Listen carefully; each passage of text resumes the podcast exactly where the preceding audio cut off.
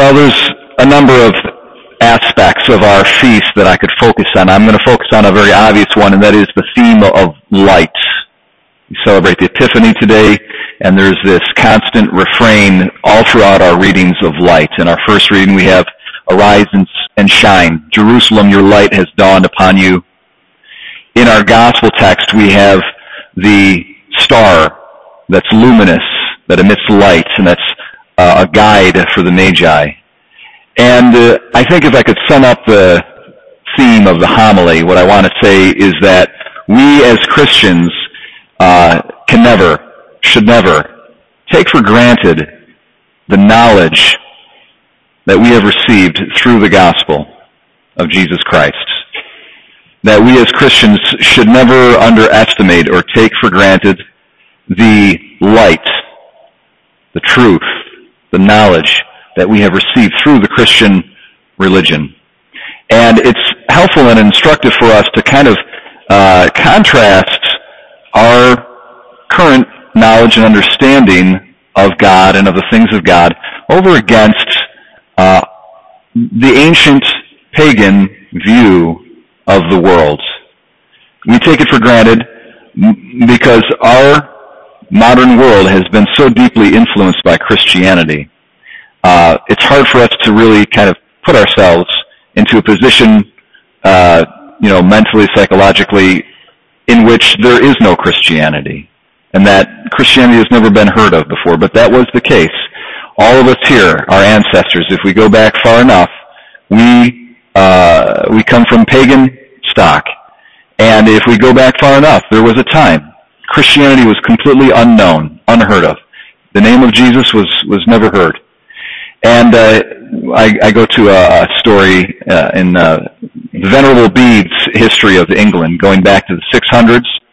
Uh, there's a, a king of England by the name of Edwin, and this is the first time that he had received uh, knowledge of Christianity. Ever heard of it? There were missionaries that were sent from Rome, uh, from Italy, and from the Pope all the way up into England and they came and they uh, entered into his court and they preached to him and to his wise men, his advisors, and even the pagan priests that were there with him. And by God's grace, they were quite affected by what they heard. It was they were impressed with it. And uh, one wise man said one thing, another wise man said another thing. But finally, there was there was a wise man who said, "Sire," and then he proceeded to describe what the condition of man was like up until this moment when he had heard about this new religion. And this is how he describes it.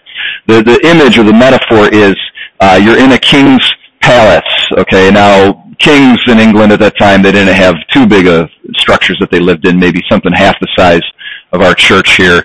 Imagine it built with a lot of wood, uh, some stone, uh, bear skins and deer skins hanging from the walls on the on the ground, a wooden table, uh, and some beer on the table. And this is this is the structure that they're in. Now, it, outside it's raining, it's snowing, it's dark, it's night. It's just nasty weather outside. Inside there's a flame at the hearth. There's some lights. So you kind of got this kind of cozy, protect, you know, place inside. Outside is all darkness and inclement weather. And in flies from one door sparrow flies right inside and it kind of flutters around a little bit and then it flies out the other door and is gone, disappears. And uh, the wise man who advised Edwin says, the condition of man to me, sire, up until this moment has seemed like that sparrow. It come in, it's, it's come in through one door, don't know where we're coming from. We have no explanation of the world or of human existence. We exist you know, with just a little bit of warmth, just a little bit of light for a brief space of time, and then we're gone. And we don't know what happens afterwards. It's all darkness. But with the coming of Christianity, those peripheries of darkness, those boundaries of darkness, that outside realm of darkness is now luminous. It's lit up. We know the origin of the universe. It is the Word of God that has created the world, the universe. And He, Jesus Christ, is our purpose. He is our final end. We have a goal. We have a supreme, transcendent reason to live. And all things are ordered and exist towards that goal. The pagans did not have that. They had darkness before, darkness after, a brief space of light and warmth, and that was it. And I'm afraid uh, sometimes, my brothers and sisters, that uh, we have almost reverted back to a kind of a pagan mindset in, in our contemporary society.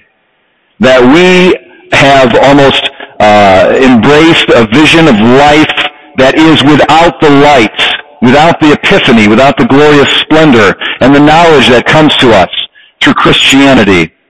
We can find ourselves tempted to live for the here and the now, for immediate material goods, and that's what we focus our life on, and that gives us, go- that's our goal. And then we pursue those ends, and then we die. And that's it. And it's a tragic, tragic reversion and, uh, and, uh, you know, going backwards. It's, uh, my, my heart breaks over this condition with people who, whose lives are like that. And uh, my brothers and sisters, we have the light of Christianity. We have the light of the gospel. We have an ultimate purpose and reason for living. We can never take that for granted.